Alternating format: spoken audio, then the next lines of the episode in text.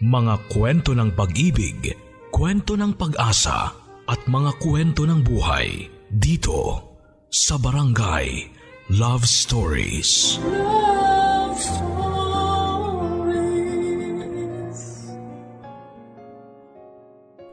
Pangalawa sa bida o kaya naman ay supporting actor lang ang peg. Kasama sa bumubuo ng kwento pero hindi ikaw ang bida. Kailangan pero hindi nangunguna. Yung tipong second lead at pangalawa sa importante.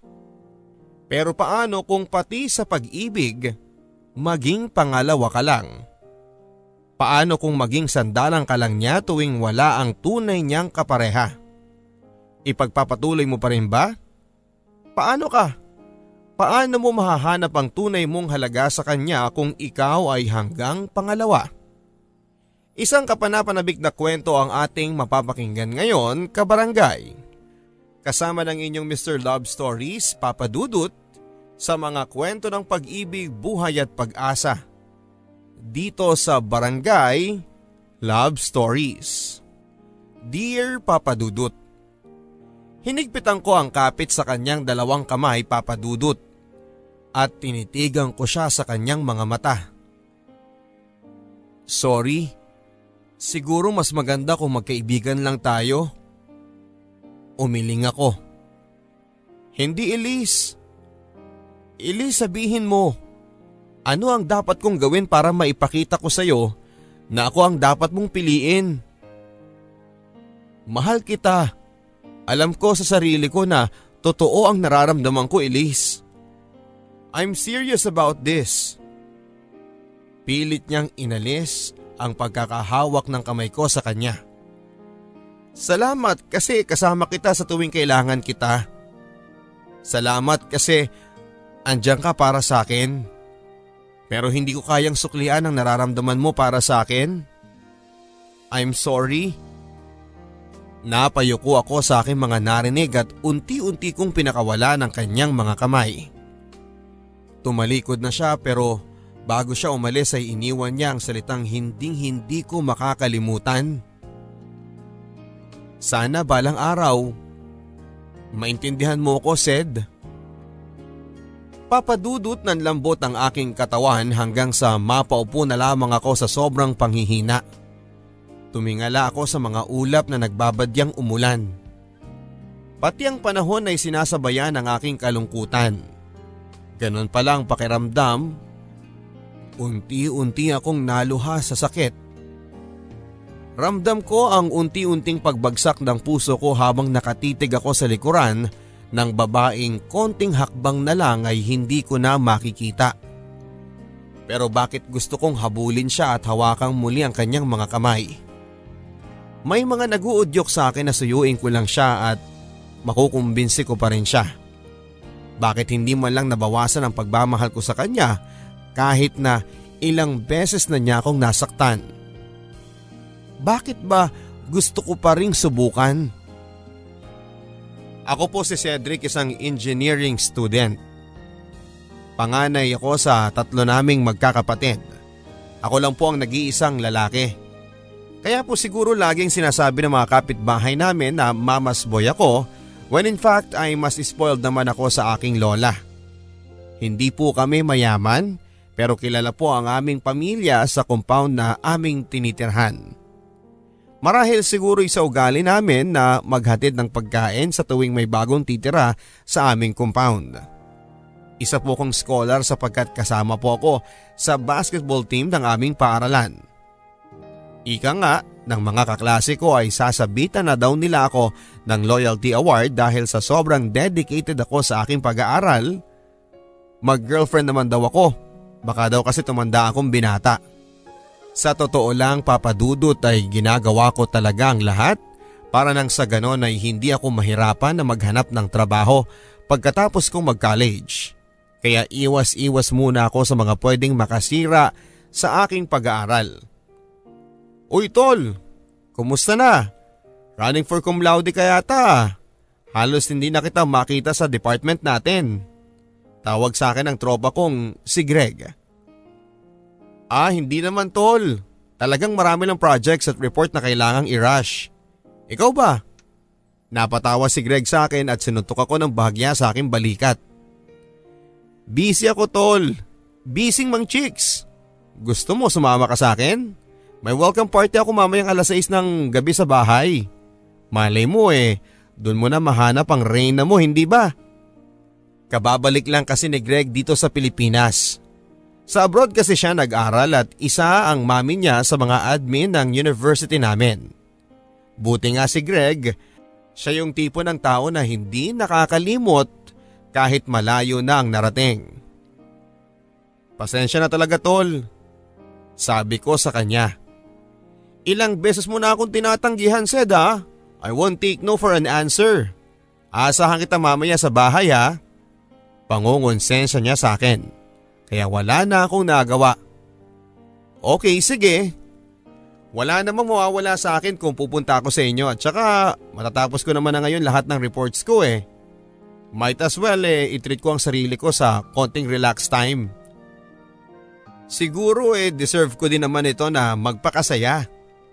Ever since first year college ako ay pinangako ko na sa sarili ko na pagbubutihin ko ang mag-aral. Kaya kailangan kong piliin ng mabuti ang aking mga kaibigan. Para nga daw akong babae sabi ng mga ka-major ko papadudot sa kadahilan ng ang lagi ko daw katwiran na itapusin muna ang aking projects bago ako gumala. Hindi kasi ako yung tipo ng lalaki na mag exam na pero magwawalwal pa kasama ng tropa. I have no vices at hindi rin ako palaimik kaya I have less friends which I found suitable for my personality. Ambivert kasi ako minsan kung makipag-usap. Pero kadalasan, gusto ko ay manahimik sa isang sulok. Hey, long time no see tol ah. Buti naman at napapayag ka ni Greg na pumunta rito. Sabay akbay sa akin ni Francis na isa sa mga tropa ko. Engineering din ang course niya. Oo, kinonsensya ako eh. Sagot ko sa kanya. Oops, Sinong nangongonsensya? Talagang hindi mo lang ako matanggihan. Ako pa ba? Ako kaya ang paborito ng barkada. Pagmamayabang nito at nag-face bump kaming tatlo. Sila ang solid na barkada ko. Family friends din kasi kami kaya childhood friends na rin na maituturing. Nasa iisang compound kasi ang mga bahay namin kaso'y medyo magkakalayo ng konti at medyo busy sa kanya-kanyang schedule kaya hindi kami palaging nagkikita. Kapag umuwi si Greg galing sa abroad ay sakalang kami nagre-reunion. O ano na said? Meron na ba? Pangungulit ni Francis sa akin. Memoryado ko na to. Gagraduate muna ako tol at saka trabaho muna bago yan. Pagkukumbinse ko sa kanya. Why don't you look around? Maraming girls ngayong gabi. Malay mo eh, eto na pala yung gabing magpapabago ng takbo ng buhay mo, hindi ba? Patawan niyang sabi. Hay nako, wag mo ngang pinipressure tong si Sed. Ikaw talaga Francis. Sige na Sed, wag kang aalis ka agad ha. Enjoy the party. Tumango ako at naglakad papunta sa pool. Pag-usapang love life talaga, masugid manuyo tong si Francis. Pabulong kong sabi. Tabi-tabi po. Narinig kong parang may bumubulong na boses. Um, ano naman kaya yon? Sinundan ko ang naririnig kong boses. Tabi-tabi po. Tagal naman matapos ng ihing to. Ano bang klasing pantog to? Ang narinig kong sabi niya. Saan kaya nang gagaling ang ingay na yon? Aha! Doon sa bandang sulok na yon. Ang sabi ko naman. Sinundan ko ang maliit na hallway kung saan ay nanggagaling ang ingay hanggang sa… Ah! Sigaw naming dalawa sa gulat. Anong ginagawa mo dito? Naninilip ka no? Kabasasan niyo talagang mga lalaki. Pervert! Sabay batok niya sa akin. Abay, ang lakas ng loob nitong babaeng ito. Ang sabi ko sa sarili ko papadudot. Sino naman kasing marangal na babae ang umiihi sa garden ng isang malaking compound na ito? Nakita ko siyang bahagyang namula sa mga sinabi ko.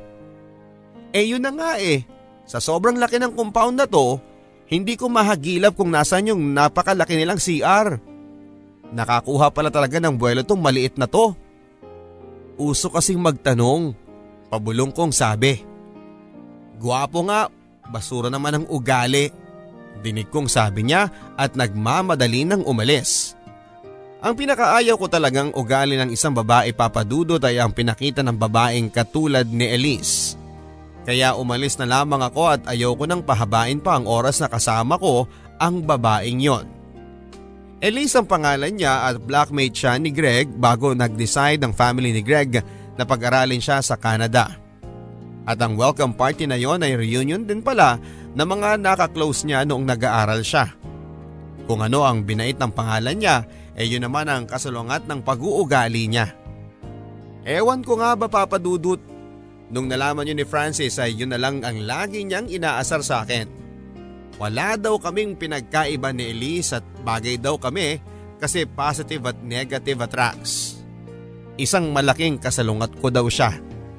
Hindi naman sa ginajudge ko siya papadudot. Yun nga lang, first impressions do last talaga.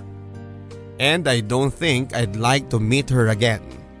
Kung tatanungin ako papadudot ay totoo naman talagang may itsura si Elise. Hindi siya yung tipo ng babae na sobrang payat. Natatawa na nga lang ako every time na maalala ko yung senaryo na yon. Sino ba naman kasing matinong babae ang iihi na lang kung saan saan? Siya ang pinakaunang babaeng nakasagutan ko ng ganon. The next day, pasahan ng requirements. Last day na rin sa university kasi finals na yon at kinukulit ako ni Greg na sasamahan niya daw ako para hindi ako makahindi na manood ng liga nila. Nasa magkaibang team kasi sila ni Francis kaya exciting daw kasi mahahati daw ako. At sino ba naman ang mag-aakala papadudot na makikita ko ulit si Elise doon. Manonood din daw siya ng liga para i-cheer si Greg. Grabing makangiti nung nakita niya si Greg tapos ay umirap nang makita niya ako. Napakasungit. Hindi ko alam kung anong naisip ko at gusto ko siyang asarin kaya tumabi ako sa inuupuan niya at sinisigaw ko ng malakas ang pangalan ni Francis. Tinignan niya ako ng masama at narinig kong bumulong siya ng ang yabang talaga ng tukmol na to. Hu, go Greg! Kayang-kaya mong talunin niyang mga mayayabang na yan. Bawing sigaw niya na akala mo'y announcer sa sabong. Tinasan niya ako ng kilay na parabang naghahamon kung sinong mananalo sa aming dalawa. Nung medyo uminit na ang labanan ay sabay kaming napasigaw. Nagkatinginan kami at sabay na natawa. Hindi ko na malayan papadudod pero biglang bumilis ang tibok ng puso ko right at that exact moment. I think I find her pretty. Hindi ko alam papadudod pero pagkatapos ng pagkakataong yon, I find myself asking for Elise number. The next moment, I find myself staring at Elise practice room. Nakuha ko ang lahat ng impormasyon na ito kay Francis. Kinulit pa nga niya ako nung hinihingi ko ang number ni Elise at kailan ko daw ba popormahan. Hindi ko siya popormahan papadudod at wala akong plano. Gusto ko lang makipagkaibigan o di kaya ay makilala siyang maigi. I feel guilty kasi ginudge ko siya ng ganon kabilis kaya gusto ko lang bumawi. Oh Cedric! Hindi ko napansin na nakalabas na pala si Elise at nandito siya sa pinto at nakatitig sa akin. Um, sabi ni Francis, mahanap kita rito. Magaling ka pala maggitara. Ngumiti siya sa akin. Marunong, hindi ako magaling. Marunong lang. Practice makes a person good. Paliwanag ko sa kanya. Eh bakit mo nga pala ako hinahanap? Hindi ko napaghandaan ang isasagot ko sa tanong niyang yon. So I decided to use my friend Francis. Pinakonsensya kasi ako ni Francis eh kasi I acted rude nung first meeting natin. Kaya kailangan ko daw bumawi. Ah, okay. Gutom ako so I won't say no. O sige, mag-ice cream tayo. Napangiti ako. Buti na lang at napapayag ko siya. Elise has this charming and cheerful attitude na gugustuhin mo talagang sumama sa kanya. Hahanap-hanapin mo siya kung malungkot ang araw mo. Papa Dudut, never in my life have I felt this kind of happiness before. Pagkatapos ng araw na yon, we started texting each other. Yung usual na ginagawa ng isang, I don't know, nagliligawan. Honeymoon stage ang sabi ni Francis. Lumalabas kami every weekend and she loves movies as much as I do. Habang tumatagal ay nakikita ko ang similarities naming dalawa and that made me like her more as a companion. Siguro masasabi ko papadudot na isa siyang importanteng kaibigan na kailangan ko. Having Elise by my side, doon ko na-realize kung gaano ka worthwhile ang buhay. Lagi kasing sinasabi sa akin ni Elise na wag daw akong masyadong mag-isip ng mga gawain sa school at wag masyadong pinipressure ang sarili. She even assured me na makakapasa ako sa exam. Sa kanya ko nakita na may side din pala akong happy-go-lucky. Mahilig kasi si Ellie sa hiking. May isang pagkakataon nga noong nag-hiking kami na masama ang loob ko dahil sa groupmates ko na hindi ginawa yung pinapagawa ko. Pinasigaw niya ako ng ubod ng lakas nang sa ganon daw ay maibsan ang sama ng loob ko na nararamdaman. Sobrang sayang kasama si Elise Papadudut. Para siyang stress reliever. Andyan siya sa tuwing kailangan mo siya. Yun nga lang ay marami siyang kaibigan na lalaki rin. Minsan nakakainis na nga eh, lagi siyang sumasama doon. Tulad nga ng sinabi ni Francis Papadudut ay magkasalungat kami ni Elise. Kung siya ay yung tipong happy-go-lucky, ako naman yung tipong seryoso sa mga ginagawa. Umiinom si Elise papadudot pero hindi naman sa hindi siya matino sa pag-aaral. Yun nga lang ay 50-50 ang buong araw niya. 50% sa school, works at pag-aaral. 50% naman sa social life niya. Suki daw siya sa bar, sabi ni Francis. Pero hindi ito naging dahilan para hindi ko siya unti-unting magustuhan. Graduate ako sa college papadudot with flying colors and eventually ay nakahanap ng magandang trabaho. Unti-unti ko nang natutupad ang mga pangarap ko maliban kay Elise. Hindi nakatapos kaagad ng college si Elise dahil sa kanyang mga back subjects. Kung tutuusin ay hindi naman siya bobo. Pero siguro ay inabutan talaga ng katamaran minsan. O ano na, ako na lang balagi ang manlilibre sa'yo.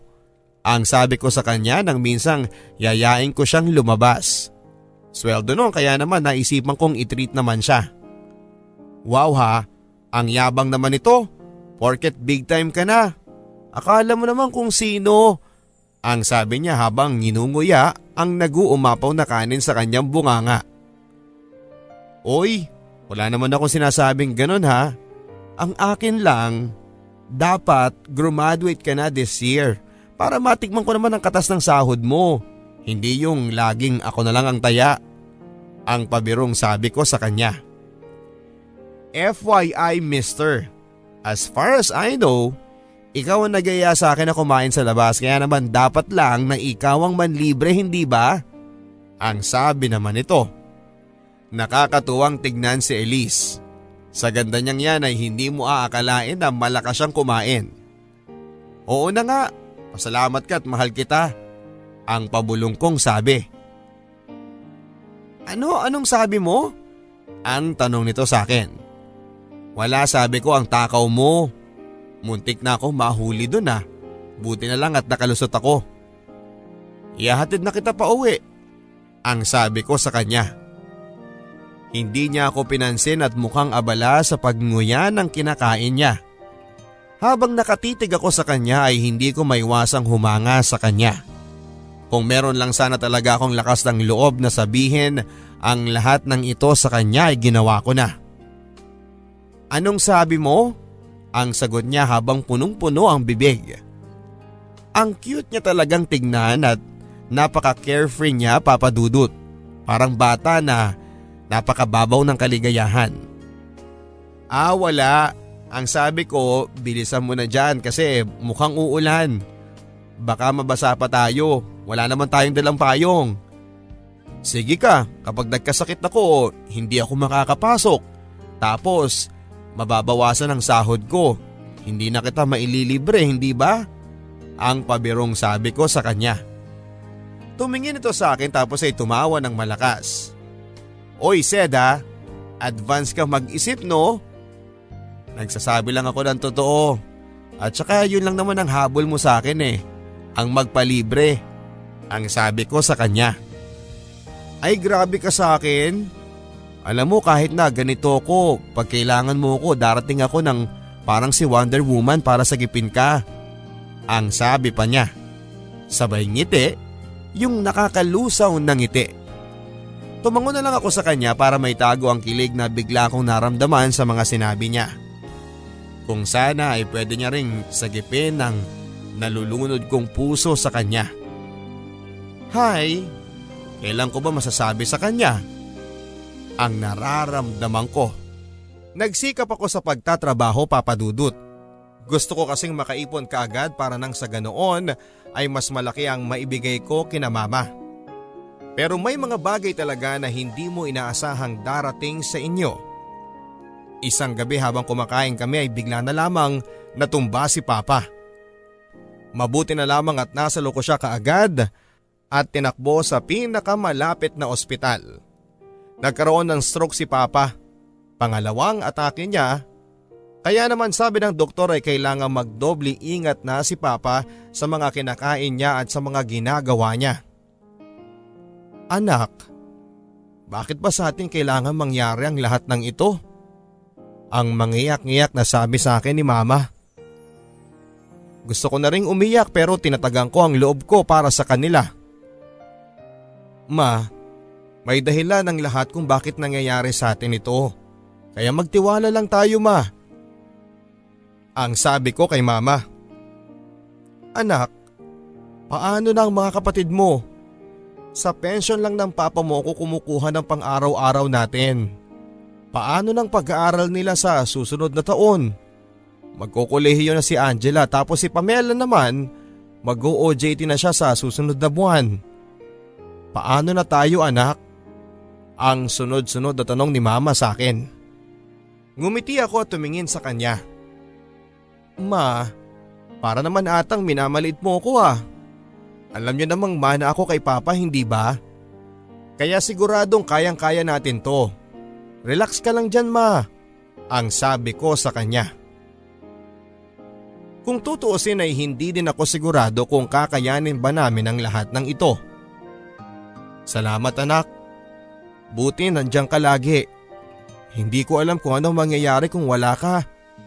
Salamat anak. Ang sabi ni mama. Kahit papaano ay nakita kong umiti si mama. Pagkaraan nga ng halos dalawang linggo ay nakalabas na ng ospital si papa. Gaya nga ng inaasahan ay halos wala nang kayang gawin si papa. Kailangan niya pang mag-therapy para sa kanyang agarang paggaling. Gabi-gabi ay nakikita kong umiiyak si mama at yon ang unti-unting dumudurog sa aking puso. Kaya naman napilitan si mama na pag-aralin muna si Pamela kasama ni Lola.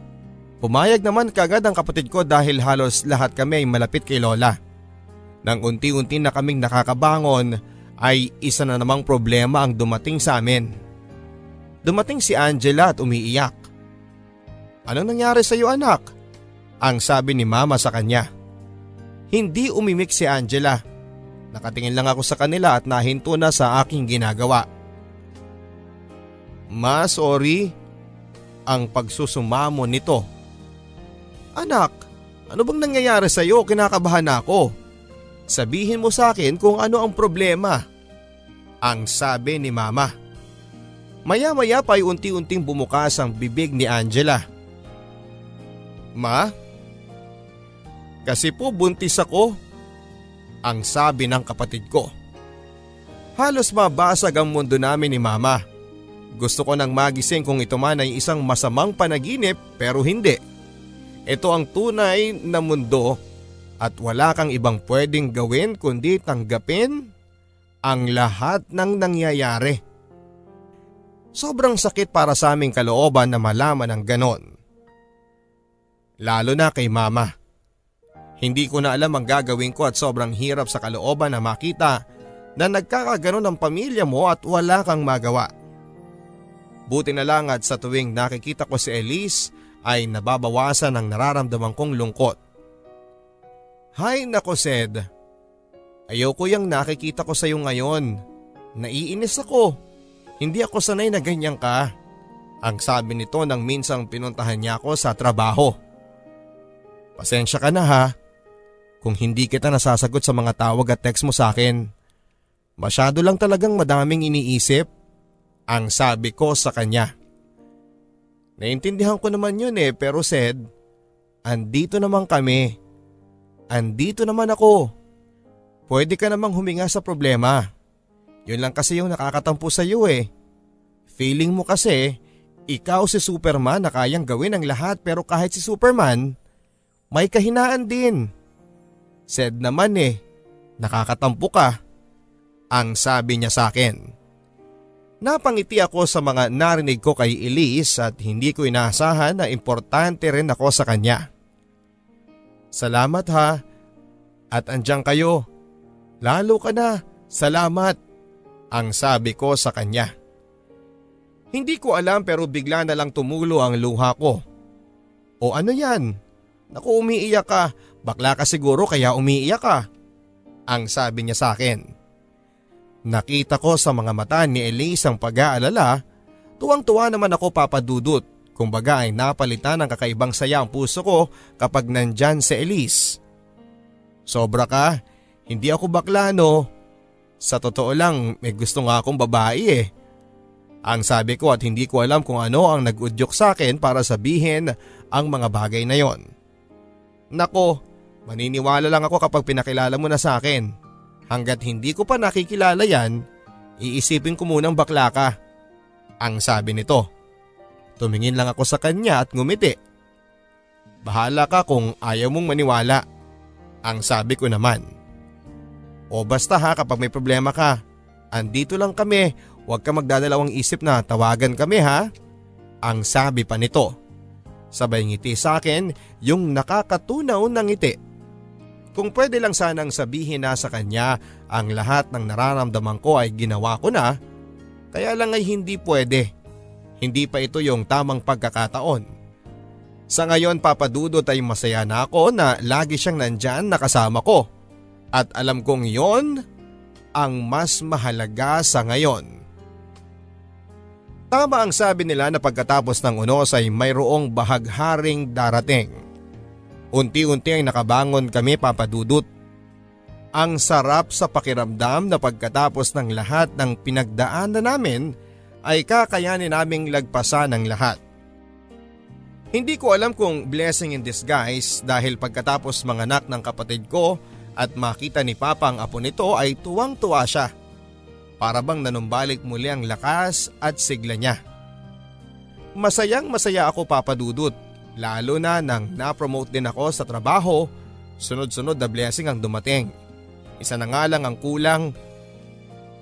Ang masabi ko kay Elise ang nararamdaman ko para sa kanya. Nakagraduate na rin ito at sa wakas ay nakahanap na rin ng magandang trabaho. Sa kagandahan nga nito papadudot, kahit na may trabaho na siya ay hindi rin niya nakakalimutan ang meet up namin tuwing linggo kung date lang sana yon na matatawag ay magiging masayang masaya ako pero hindi eh. Excited ako tuwing sasapit ang linggo dahil alam kong magte-text ito at iyayayain akong lumabas.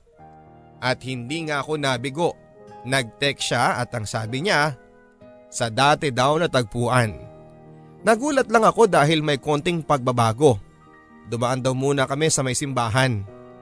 Natawa ako noong mabasa ko yon at hindi naman ugali ni Elise ang magsimba, hindi naman sa sinasabi kong hindi siya makadiyos pero wala sa kanyang personality ang ganon. Nauna na akong nagpunta sa tagpuan naming dalawa at maya maya pa ay nagulat na lamang ako nang makita ko siya. Halos mapanganga ako papadudot sa new look ni Elise. Nakabistida ito ng kulay asul at bago ang kulay ng kanyang buhok na bumagay sa kanyang balat dahil maputi ito. Ngumiti ito sa akin hanggang sa papalapit na ito ng papalapit. Huy, Yung laway mo tumutulo oh. Takpan mo nga yung bibig mo. Ang pabirong sabi niya. Lakas namang maka-assume ng babaeng ito. Dahan-dahan din miss para hindi masaktan okay? Ang sabi ko naman sa kanya. Hinampas ako nito sa aking balikat. Che, eh kung inamin mo na lang sana na nagagandahan ka sa akin eh di tapos. Ang sabi naman niya. Oo na maganda ka na. Kung yan ang ikakatahimik ng kalooban mo, sige na. Ang sabi ko sa kanya. Ngumiti ito at maya maya pa ay humawak na sa braso ko. Hindi ko akalain na gagawin niya yon. Bumilis ang pintig ng aking puso. Natatakot ako na baka marinig niya ang dagundong ng aking damdamin. Isipin ko na lang na ikaw si Alden Richards at kasama kitang magsisimba ha. Ang hirit pa niya sa akin. Wow ha, eh mas gwapo kaya ako doon. Ang sabi ko naman. In your dreams, sabay tawa niya ng malakas. Dumiretso kami sa may simbahan at hindi ko alam kung nagpapahiwatig na ba si Lord para dito ko na mismo aminin ang nararamdaman ko sa kanya. Paano ko nga ba maiiwasan ito? Pero siguro ay kailangan ko nang sabihin at aminin ang nararamdaman ko para sa kanya. Siguro Eto na ang tamang pagkakataon para doon. Habang nasa simbahan kami papadudod ay hindi ko maiwasang mapatitig sa kanya. Masyado ata ako natameme sa kanyang kagandahan. Masaya ako at kasama ko siya sa ngayon. Pagkatapos nga ng misa ay nagpunta kami sa mall. Bakit ba ayos ka ng ayos ngayon ha? Ang tanong ko sa kanya. Bakit? Bawal bang magayos? Grabe ka naman. Ang sabi naman nito na halos magsalubong na ang kilay. Oh sorry na, chill ka lang baka masira ang outfit mo. Ang pabiru ko namang sabi sa kanya. Maya maya pa nga ay nagseryoso ito. Ased, may sasabihin sana ako sa iyo pero sana wag masira ang pagkakaibigan natin ha. Ang sabi niya at bigla muling bumilis ang pintig ng puso ko. Masama ba kung umasa ako papadudot na ang sasabihin niya ay parehas sa sasabihin ko? Ano yon mukhang seryoso ka dyan? Ang sabi ko naman.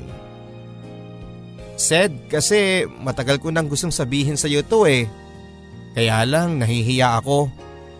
Natatakot ako na baka pagtawanan mo lang ako. Ang sabi niya. Baka eto na yung matagal ko nang hinihintay papadudot. Siguro nga'y aaminin niya rin sa akin na gusto niya ako. Promise, hindi ako magagalit. At saka bakit naman kita pagtatawanan, di ba? Ang sabi ko naman sa kanya. Sandali itong tumahimik. Papadudot. Sige na, sabihin mo na, Elise. Wait, di ba may gusto ka rin sabihin sa akin? Oo, pero bago ako, ikaw muna. O sige, pero promise walang magbabago. Promise. I... Eh kasi... Ano ba naman yan? Makabitin ka, wagas. Okay, sige game. Sid, pinayagan ko nang manligaw sa akin si Greg. Hindi ako makagalaw sa mga nalaman ko. Gusto kong tumakbo at gusto kong maluha. Pero wala akong ibang magawa kundi ang harapin ang katotohanan na hindi ako ang gusto ni Elise. Na ang kaibigan kong si Greg ang gusto niya. Kung bakit kasi hinayaan kong maunahan ako ng iba. Napakatorpe ko. Walang ibang pwedeng sisihin kundi ang sarili ko mismo kung sana ay inamin ko na lang sa kanya ng mas maaga. Yung nararamdaman ko ay baka pwedeng ako ang piliin niya. Napakasakit papadudot. Mahal na mahal ko si Elise pero siguro ay hindi talaga ako yung bida sa kwento niya. Kundi si Greg. Gusto mo ba siya? Ang tanong ko dito. Ngumiti siya. Yung ngiting gusto ko ding makita kapag tinanong din siya ng ibang tao kung mahal ba niya ako. Oo, sabay ngiti niya. Ang oo ni Elise ay napakasakit Parang tinusok ng malaking pako ang puso ko at hindi ko alam ang gagawin. Pero kailangan kong magsalita para hindi niya mahalatang naiiyak na ako sa sakit. masaya ako para sa iyo at saka bagay kayo ni Greg. Ang sabi ko sa kanya. Salamat Sed ha. Nako dahil dyan ako naman ang manlilibre sa iyo. Sabay hawak niya muli sa balikat ko at hindi ako makahinga. Ewan ko ba papadudot pero sobrang sakit ng nararamdaman ko sa mga oras na yon. Ilang buwan na rin ang nakakalipas papadudot nang inamin ni Elise sa akin na nililigawan siya ni Greg. Kung sa bagay ay di hamak na mas gwapo nga si Greg kesa sa akin. Tapos ay may kaya pang pamilya nila at sigurado ko na mas magiging masaya si Elise kapag silang nagkatuluyan ni Greg. Sobrang nami-miss ko na si Elise. Hindi na rin kasi siya laging nakikipagkita sa akin. Hindi tulad ng dati ngayon ay busy na siya. Lagi na silang magkasama ni Greg. Ang lungkot-lungkot ko papadudot para akong nabawasan ng inspirasyon para magsikap sa buhay. At napansin niyo ni Papa. O anak, mukhang laging malalim yung iniisip mo ha. Kung nakakapagsalita lang yung bintana, maiinis na yan sa itsura mo. Ano ba kasing nangyari? Ang tanong sa akin ni Papa na mukhang ganado atang mag-usisa sa akin. Ang hirap pala kasi Papa yung pakiramdam na hindi ka mahal ng taong mahal mo. Ang malungkot na sabi ko sa kanya. Alam mo anak, hindi naman sa lahat ng oras ay makukuha natin ang gusto natin. May mga tao ding gustong gusto tayo pero ayaw naman natin. Minsan, Isipin mong hindi patas ang buhay. Pero kung bubuksan mo yung puso mo ay maiintindihan mong pantay-pantay lang tayo. Ang sabi niya sa akin. Napaisip ako ng konti sa mga sinabi ni Papa. Ano bang dapat kong gawin pa para magustuhan niya ako? Para ako na lang ang piliin niya? Ang tanong ko kay Papa. Bahagyang umiti si Papa at saka nagsalita. Anak, hindi namang ganong kadali yun eh. Hindi laro ang isang pag-ibig. Pero kung ako ang tatanungin mo, gagawin ko ang lahat para sa taong mahal ko. Kahit wala nang matera sa akin basta masaya siya. Ganon naman talaga ang tunay na pag-ibig, hindi ba? Siguro nga ay yun ang tamang gawin ng magparaya pero parang hindi ko ata kayang gawin yon. Ang makita si Elise sa piling ng iba. Isang araw ay nakatanggap ako ng text mula kay Elise. Ang sabi niya ay magkita raw kami. Agad-agad akong pumayag dahil gusto ko na rin siyang makita. O kumusta ka na pare? Ang bungad sa akin ni Greg. Greg, akala ko ba si Elise ang makikipagkita sa akin? Ang pagtataka ko. Pare naman, parang ayaw mo naman akong makita eh. Anyway, andun si Elise may binibili lang saglit. Oh, Eto na pala siya. Babe nakakatampo naman tong si Cedric eh parang ayaw niya akong makita. Ang sabi nito. Ngunit wala doon ang concentration ko. Bakit tinawag ni Greg na babe si Elise? Ah Cedric, kami na nga pala ni Greg and we are here to celebrate. Sinama kita dahil alam naman ni Greg na ikaw ang andyan lagi para sa akin. Friends naman kayo kaya pumayag siya kaagad. Ang masayang sabi ni Elise sa akin. Para akong hinampas ng pamalo sa puso ko. Sila na pala at wala na akong pag-asa. Eh masaya ako para sa inyo. Pare, alagaan mo si Elisa. Ang sabi ko naman. Ngumiti si Greg. Oo naman pare, kilala mo ko. Kapag nagmahal ako, Ibinibigay ko ang lahat para sa taong yon. Ang sabi niya sabay halik sa mga kamay ni Elise. Babe, OA ka na sa pagiging sweet mo ha. Andito si Cedric ko. Ang sabi naman ni Elise. Hayaan mo lang yung si Ced at saka maintindihan naman niya tayo eh. Hindi na tayo mga bata, di ba pre? Ang nakangiting sabi sa akin ni Greg. Ngiti lang din ang naging tugon ko at nakita ko papadudod kung paano tignan ni Elise Greg yung mga titig na gusto ko ring ma-experience kapag tinitignan niya ako. Pero wala eh. Hanggang kaibigan lang talaga ako. Nagstay ako sa tabi ni Elise papadudod kahit pa sobrang sakit na makita ko siyang kasama ng iba at kaibigan ko pa. Hindi ko siya iniwasan, instead ay mas lalo akong naging protective sa kanya. Kilala ko kasi ang galawan ni Greg na kapag nakuha na niya ang gusto niya ay iiwanan na lamang niya ang babae. At ayoko mangyari yon kay Elise. Papauwi na ako noon nang makita ko ang sasakyan ni Greg sa tapat ng isang motel. Kinabahan ako papadudot at halos mawasak ang puso ko. Nagmukha akong engot sa kakahintay kung may lalabas na Greg o Elise kaya naman tumambay muna ako sa malapit na kainan sa tapat ng motel na yon. At hindi nga ako nabigo. Nakita ko si Greg pero hindi si Elise ang kasama nito. Hindi ko alam kung matutuwa ba ako o magagalit sa kanya. Lumapit ako sa kanya. Pare, anong ginagawa mo? Ang paninit ako sa kanya. O Cedric, anong ginagawa mo dito? Naku may dinala ka ding babae no. Iba talaga tayo magkaibigan. Hindi pa man natatapos ang sasabihin niya ay bigla na lamang dumapo ang kamao ko sa kanyang mukha. Pare, anong ginagawa mo? Bakit mo ko sinuntok? Ang sabi nito sa akin na gulat na gulat sa mga nangyari. Para kay Elise yan pare, ang sagot ko sa kanya. Ano sa tingin mong ginagawa mo ha? Sa tingin mo mamahalin ka niya kapag ginawa mo yan? Ang sabi niya. Nagulat ako sa mga sinabi niya. Ano bang sinasabi mo dyan pare? Ang sagot ko. Nagkunwari ako na hindi ko alam ah, kung ano man ang sinasabi niya. Pare, huwag ka nang magmaang-maangan. Akala mo hindi ko alam na may gusto ka kay Elise? Oh come on pare, dati pa man halatang halata ko na. Akala mo ba hindi ko napapansin? Sige, pumunta ka sa kanya. Isumbong mo ko.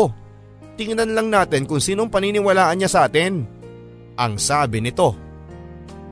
Pare naman, hindi mo man lang ginalang si Elise. Bago pa man naging kayo, naging magkaibigan tayo. Ano mang ginagawa mo pare? Ang sabi ko sa kanya. Ang boring niya kasi. Walang thrill. Masyadong pabebe. Alam mo namang ayoko sa ganun pare di ba? Ang pagmamatigas nito. Pero sana pare, inisip mo man lang ang mararamdaman niya. Kung malaman niya itong ginagawa mo hindi ba?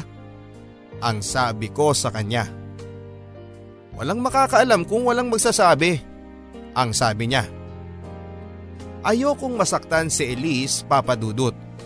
Ayokong unti-unti siyang paikutin ni Greg pero tama si Greg. Hindi maniniwala si Elise sa akin. Ano ba ang dapat kong gawin papadudot? Ang hayaan na lang na lokohin ni Greg si Elise o sabihin ang katotohanan kahit masaktan pa siya. Hindi ko na alam ang gagawin ko. Tiniis ko ang lahat na hindi sabihin ang mga nakita ko kay Elise. Ayoko kasing maging dahilan yon para maging malungkot siya. Pero sa tuwing lalapit siya sa akin at iiyak ng dahil kay Greg ay gusto ko nang sabihin na sanay ako na lang ang minahal niya pero hindi pwede. Pangit ba ako Sed? Ang tanong niya sa akin na halos mangiyak-ngiyak na. Ha? Bakit mo ba sinasabi yan? Ang tanong ko naman. Ang cold-cold na ni Greg sa akin eh. At hindi ko alam kung paano ko ibabalik ang dating sweetness niya. Ayoko mawala si Greg. Mahal ko siya. Ang sakit marinig ang lahat ng yon papadudot pero dahil mahal ko siya ay handa ko siyang pakinggan. Mahal ka rin naman niya eh pero Elise, kaya mo pa ba? Ang tanong ko sa kanya. Wala namang tayong hindi kakayanin pagdating sa pag-ibig hindi ba? Yon ang gusto natin. Yung maging masaya.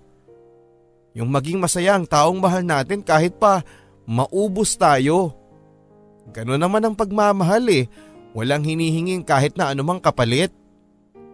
Ang sabi niya sa akin na mukhang handa ng panindigan ng lahat. Sobra ko naiinggit kay Greg at bakit kaya sa dinami-dami ng pwedeng magustuhan ni Elise ay siya pa. Hindi lang isang beses kundi pa ulit-ulit kong nakita si Greg na may kasamang iba. Kaya naman hindi ko na napigilan ang sarili ko at sinabi ko na kay Elise ang lahat ng mga nangyayari. Bakit mo ba ako pinapapunta dito? Matagal ko nang gustong sabihin sa'yo to. May ibang babae si Greg. Ano bang pinagsasasabi mo dyan? Kaya nagiging cold sa'yo si Greg. Kasi may iba siyang gustong makuha sa'yo. Kaya please, tigilan mo na siya. Naririnig mo ba yung sinasabi mo, Cedric? Kaibigan mo si Greg. Bakit mo ba kailangang pagsalitaan siya ng ganyan? Ginagawa ko ito dahil ayoko masaktan ka. At mabulag sa pag-ibig mo para sa maling tao. Mahal ko si Greg. At alam ko ang ginagawa niya. So all this time, alam mong niloloko ka niya? Ilis naman. You don't deserve that kind of treatment. But I love him. Elise, can't you see? Kung bakit ako ganito ka-protective sa'yo? Hindi ba obvious, Elise? I like you. Oh, no. I don't just like you. I love you. Mahal kita, Elise. Hindi ko na napigilan papadudot ang aking damdamin. At sinabi ko na ang matagal nang nandito sa puso ko. Maging ako ay nagulat. Si Elise naman ay hindi nakapagsalita. Tumakbo siya papalayo sa akin. Sinubukan ko siyang sundan pero napagod na ako. Nangalay na ang aking mga paa. Hanggang sa tuluyan na siyang makalayo at hindi ko na nakita. Halos ilang beses kong sinubukang tawagan at i-text si Elise pero hindi niya ako sinasagot. Pinagsisisihan ko tuloy na inamin ko sa kanya ang nararamdaman ko. Hanggang sa isang araw ay nag-text siya sa akin at nakipagkita sa dating tagpuan. Sorry kung hindi ko sinasagot ang mga tawag at text mo ha. Gulong-gulo lang ako. Hindi ko alam kung paano kita haharapin ang sabi niya sa akin. Ako nga ang dapat na mag-sorry sa iyo eh kasi alam kong nabigla ka sa mga nalaman mo. Ayokong isipin mo na hindi ko na naituloy pa ang sinasabi ko dahil bigla na lamang niya akong hinalikan. Elise? Bakit mo ginawa yon? Ang sabi ko sa kanya. Hindi mo ba gusto? Ayaw mo ba? Ang tanong niya sa akin habang nakatingin sa aking mga mata. Siyempre gusto ko. Gustong gusto ko pero bakit mo yung ginawa Elise? Ang tanong ko sa kanya. Natatawa ako sa sarili ko dahil after all these years, yung hinahanap ko, nasa tabi ko lang pala. At ikaw yun Cedric. Gusto kong subukan nating dalawa. Ang sabi nito. Gulat na gulat ako sa aking mga narinig papadudot. Pero aaminin kong gusto ko ang ideyang mahal din ako ni Elise. Totoo ba yung sinasabi mo Elise? Ang tanong ko sa kanya. Totoo yun. At gusto kong magsimula na tayo ngayon bilang mag-boyfriend at girlfriend. Ang sabi niya sa akin. Hindi na ako nagdalawang isip pa at pumayag na kaagad ako sa kagustuhan niyang yon papadudot. At sino ba naman ako para tumutol sa kagustuhan niya na siyang gusto ko ring mangyari. Pinatunayan ko ang sarili ko kay Elise Papadudut. Ginawa ko ang lahat para maging best boyfriend para sa kanya. Hatid sundo siya sa kanyang trabaho and every monthsary ay may inihahanda akong sorpresa para sa kanya. At sa tuwing nakikita ko siyang masaya ay doble-doble din ang kaligayahang nararamdaman ko. Pa, alam mo ba yung kinikwento ko sa yung babae? Ang sabi ko kay Papa.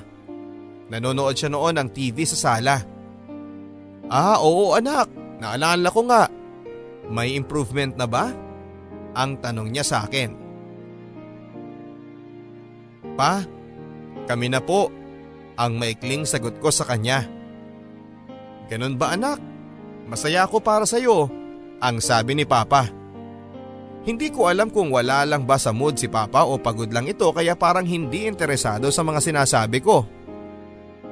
Pa? Okay ka lang ba? Ang tanong ko sa kanya. Anak kasi medyo nabigla lang ako sa mga binalita mo.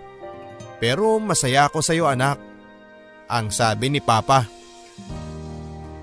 Bakit po? Ang tanong ko. Kasi sa mga nakwento mo noon sa akin eh kaibigan lang talaga ang tingin sa'yo ni Elise. Kaya naman nagulat lang ako na kayo na pala. Ang sabi sa akin ni Papa. Gusto raw niyang subukan ni Elise na maging higit pa kami doon. Kaya pumayag na ako pa. Ang sagot ko kay Papa. Basta anak, hindi porket lalaki tayo o kahit na tayo yung mas nagmamahal, eh pababayaan na lang natin tong puso natin na masaktan. Ingatan mo pa rin yan anak ha. At sana'y maging masaya ka sa kanya. Ang sabi ni Papa sa akin.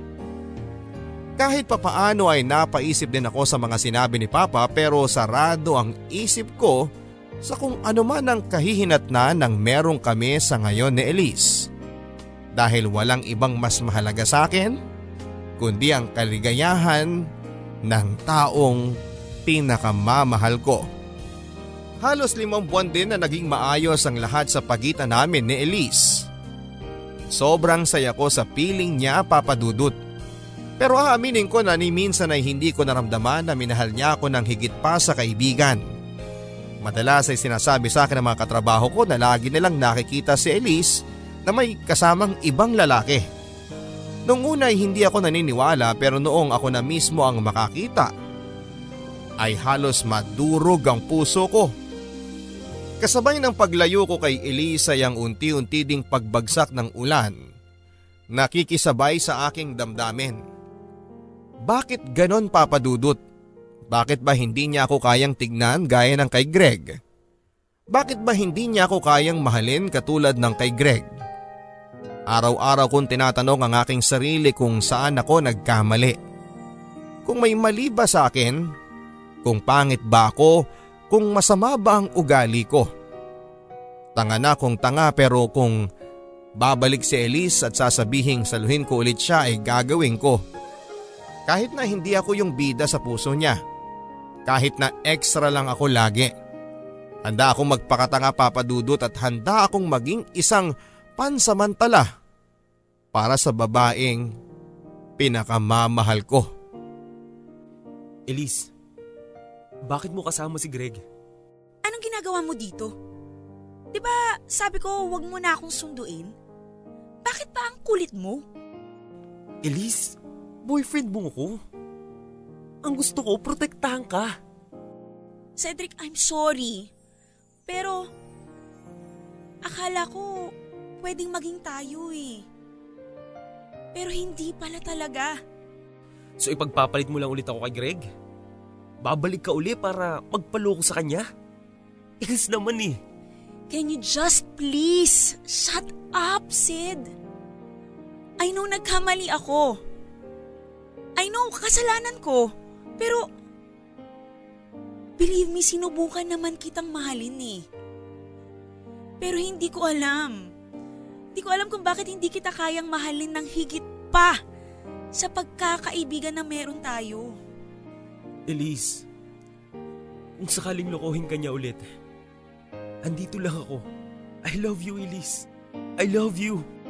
Katulad nga ng inaasahan ko ay muling lumapit si Elise sa akin para hingin ang tulong ko na ayusin ang surprise niya para kay Greg. Ako naman itong si Martir, ako pa talagang bumili ng regalo para kay Greg at halos mangiyak-ngiyak nga ako papadudot habang abalang-abala si Elise sa pagdedecorate ng kwarto ni Greg. Kami lang sa kwartong yon at hindi ko alam kung ano bang nasa isip ko at tinulak ko si Elisa kama. At pilit ko siyang tinanggalan ng damit at hinalikan. Ramdam ko ang unti-unting pagbagsak ng puso ko habang nakatitig ako sa likuran ng babaeng konting hakbang na lamang ay hindi ko na makikita. Pero bakit gusto kong habulin siya at hawakang muli ang kanyang mga kamay? May naguudyok sa akin na suyuin ko lang siya at kumbinsihin ko pa rin siya. Bakit hindi man lang nabawasan ang pagmamahal ko sa kanya kahit na ilang beses na niya akong nasaktan? Bakit ba gusto ko pa ring subukan? Hindi ako tumigil sa panunuyo kay Elise Papadudut. Sinubukan ko pa rin kahit na ilang beses na niya akong pinagtabuyan. Wala akong magawa dahil siya pa rin ang sinisigaw ng puso ko. Tumayo na ako at sumilip sa bintana at tinignan kung aaraw ba o uulan. Mukhang uulan at madilim ang langit. Narinig ko na ang boses ni mama at ginising na ang aking mga kapatid. Maya maya pa ay narinig ko naman ang boses ni papa. Tinatawag ako. Maya maya ay bumukas ang pintuan ng aking kwarto. Anak? Okay ka lang ba? Ang tanong niya sa akin. Pa kung sasabihin ko ba sa inyong okay ako, Maniniwala ba kayo? Ang sabi ko sa kanya. Tinapik ni Papa ang aking balikat. Anak, tama na. Ibinigay mo ng lahat. Sapat na yun. Pakawalan mo na. Ang sabi ni Papa sa akin. Unti-unti nang bumagsak ang mga luha ko papadudot. Kahit pigilan ko ang emosyon ko ay hindi ko na kinaya.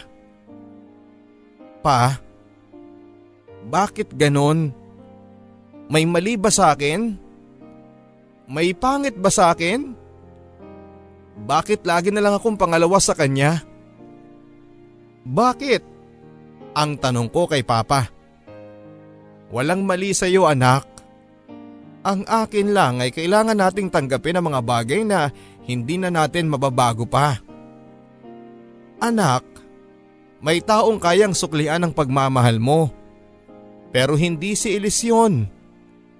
Ang akin lang anak, hindi maling ipaglaban mo ang pagmamahal mo para sa kanya pero kung alam mong talo ka na, awat na anak. Ang mahalaga ay ibinigay mo ang lahat.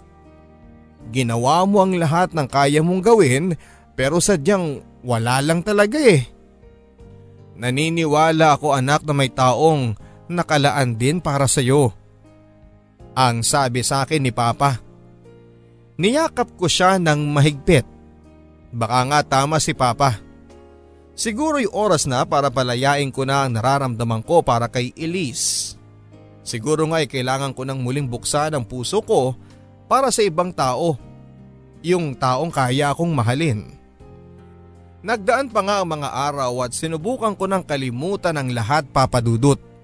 Tinanggap ko na ang katotohanan hanggang doon lang talaga kami ni Elise. Mas lalo kong pinagsikapan ang pagtatrabaho ko and this time ay para naman sa aking sarili. Nakaahon kami sa hirap papadudot at naging maginhawa ang buhay namin. May sarili na kaming negosyo, yun ay ang bigasan at naipagpatayo ko din si Papa ng talyer. Ako naman, nagbabakasyon lang. Ito yung tinatawag nilang pagpapalaya. Ang sarap pala sa pakiramdam na maging masaya. Yung kahit na hindi ka mahalin ng taong mahal mo, alam mong andyan ang pamilya mo na hinding hindi ka iiwanan. Ito na talaga papadudod ang simula ng aking buhay. Mabilis lumipas ang panahon nang hindi ko namamalayan. Pero para bang may isang bagay sa aking nakaraan nang pilit akong hinihila pabalik. Siguro nga'y kailangan namin ng closure ni Elise. Nang sa ganoon ay matapos na ang lahat ng iniisip ko. Siguro ay kailangan ko na rin siyang harapin pagkatapos ng lahat ng pinagdaanan namin ay kaibigan ko pa rin siya. Nag-ayos ako, sinuklay ko ang aking buhok at naglagay ng gel. Sinuot ko ang paborito kong pulang polo na binili ni mama noong birthday ko. Bago umalis ng bahay ay nag-almusal muna ako. Ganado kaming lahat dahil sa masarap na rilyanong bangos na siyang ulam namin. Samahan pa yan ng sinangag na kanin. Sabay pa ang tawan na namin kaya sigurado ako papadudot na kaya ko nang harapin si Elise. Pinaandar ko na ang sasakyan at nagpaalam na ako kay mama at kay papa at sa aking pamangkin. Ang lakas ng kabog ng dibdib ko papadudot at para akong bumalik sa high school. Nung una kong marinig ang malakas na boses ni Elise noong sinisigaw niya ang pangalan ni Greg. Maya-maya pa nga ay nakarating na rin ako sa lugar na kung saan ay matatapos na ang lahat. Sid? Cedric, ikaw ba yan? Wow ha? Ibang iba na tayo. Big time na ha? Hindi naman. Pero eto, kahit papano, nakakaraos na din. Ikaw, kamusta na? Ilang taon din tayong hindi nagkita. Bilis ng panahon, no? Kalahin mo, dati. Dati, lagi kitang sinasaktan. Pero Sid, nagsisisi ako sa mga ginawa ko sa'yo. Hindi ako naging masaya kay Greg eh. Gabi-gabi akong umiiyak. Hinahanap kita pero hindi na kita matawagan. I felt so alone. Tapos, bigla na lang pumapasok sa isip ko na what if ikaw na lang ang piniling ko? What if tayo na lang sana ang nagkatuluyan? Siguro, masayang masaya ako. Elise, I know, hindi ka din magiging masaya sa taong hindi mo mahal. Yun ang natutunan ko sa'yo. And I understand everything. Alam kong hanggang dun lang tayo. Natanggap ko na lahat, Elise. Sid, c- can we, can we start over again? Mahal kita, Sid. Alam mo, Elise, yan ang pinakamasakit na narinig ko sa'yo. Sasabihin mong mahal mo ko? Pagkatapos kanyang iwan? Mahal mo ko? Pagkatapos niyang sabihin na hindi kanya mahal? Elise, kahit mahal kita, marunong din ako mapagod. Pagod na pagod na ako maging pangalawa lang sa buhay mo. Tapos na ako doon, Elise. Gusto ko naman na maging bida. Hindi dahil no choice ka. Kundi dahil sa ako ang pinili mo. Hindi ko alam, Sid, na sobra kitang nasaktan. Sorry, Cedric. Sorry dahil ginamit lang kita para makalimutan ng lahat. Without even thinking na nasasaktan ka na din pala. Sorry din, Elise. Kasi magmula sa araw na ito, I want to start over again. But not with you.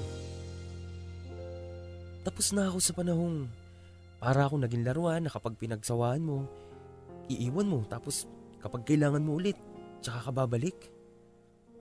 Elise, I hope you understand. Of course, no. So, I guess ito na ang huli nating pagkikita. I have nothing else to wish for but your happiness. Goodbye, Sid. Hindi ako makapaniwala na nakaya ko na. Kinaya ko nang hindi umiyak at nang walang pinagsisisihan. Sa unang pagkakataon ay kinaya kong hindi siya habulin at hindi magmakaawa na ako lang ang piliin niya. Sa unang pagkakataon ay naisip ko din papadudot na mahaling ko muna ang aking sarili. Sa dami ng aking pinagdaanan ay hindi ko akalain na makaka-move on din ako. Totoo nga ang sabi nila na kapag nagmahal ka ng sobra, akala mo'y ikakamatay mo na kapag nawala siya sa buhay mo. Pero hindi mo alam na kaya pala nangyari yon sa'yo ay para mas makilala mo at matutunan mong pahalagahan ng iyong sarili. Because you deserve to be the choice and not just an option. Akala ko'y hindi na ako makaka-move on pa kay Elise na halos isang dekada kong minahal. At pinagsiksikan ko pa ang sarili ko sa kanya. Pero wala ding nangyari. Ang huli kong balita sa kanya papadudod ay nakapag-asawa na rin ito at may tatlo ng anak. Minsan tuwing iniisip ko ang lahat ng ginawa ko para kay Elise ay pinagtatawanan ko ang sarili ko. Ganon pala ako kadesperado para lang mahalin. Nagpapasalamat ako kay Elise dahil kung hindi dahil sa kanya ay hindi ko matututunan kung paano ang magmahal ng walang hinihinging kahit na anumang kapalit. Sa una, mahirap talagang mag-move on para sa pag-ibig na akala mo'y posible. Pero kung pipiliin mong maniwala na ang lahat ng bagay ay may rason kung bakit nangyayari ay mas mabilis ang paglimot mo. Magpapasalamat ka na lang na hindi mo tinuloy dahil mas may magandang bagay pala ang naghihintay sa iyo. Ang sabi nga nila kapag may nawawala ay may dumarating. Sa ngayon po papadudot ay limang taon na kaming kasal ni Andrea at nabiyayaan ng isang munting anghel. At sigurado ako na sa ngayon, ako na ang bida at hindi second lead o extra lang sa aking storya. Maraming salamat Papa Dudut sa oportunidad na binigay ninyo sa akin para ma-share ko sa inyo ang aking kwento. Avid listener po kami ni Mrs. sa inyo at sana'y magkaroon po kami ng chance na makilala kayo ng personal. Sana ay marami din pong kabarangay natin ang na-inspire sa aking ibinahaging kwento. God bless and more power. Ang inyong kabarangay, Cedric. Lahat tayo kabarangay ay nangangarap na mahalin ng taong ating iniibig. Pero hindi lahat ay sineswerteng makuha ang kanilang kagustuhan dahil kadalasan ay sablay tayo sa love. Na kung sino pa yung gustong gusto natin ay ayaw sa atin. At kung sino yung ayaw natin ay yung pa yung may gusto sa atin. Magulo ang pagmamahal pero syempre kung mahal mo ang isang tao ay gagawin mo ang lahat para sa kanya. At kung pagkatapos mong gawin ang lahat ay wala pa rin, siguro ay kailangan mo munang mahalin ang sarili mo Huwag pumayag na maging pansamantala lang at panandali ang kaligayahan because you deserve more than that. Dahil sa ating kwento, dapat tayo ang bida at huwag nating hayaang may ibang taong kumuha ng spotlight sa atin at maging tauhan lang tayo at extra. Ang story natin sa araw na to ay sa direksyon ni Marie Eden Soriano. Ang ating theme song naman ay kinanta ni Joe Peril at ni JB Ramos sa tulong ni Maestro Jimmy Horado. Ako po ang inyong Mr. Love Stories Papa Dudut sa mga kwento ng pag-ibig, buhay at pag-asa. Dito sa Barangay Love Stories.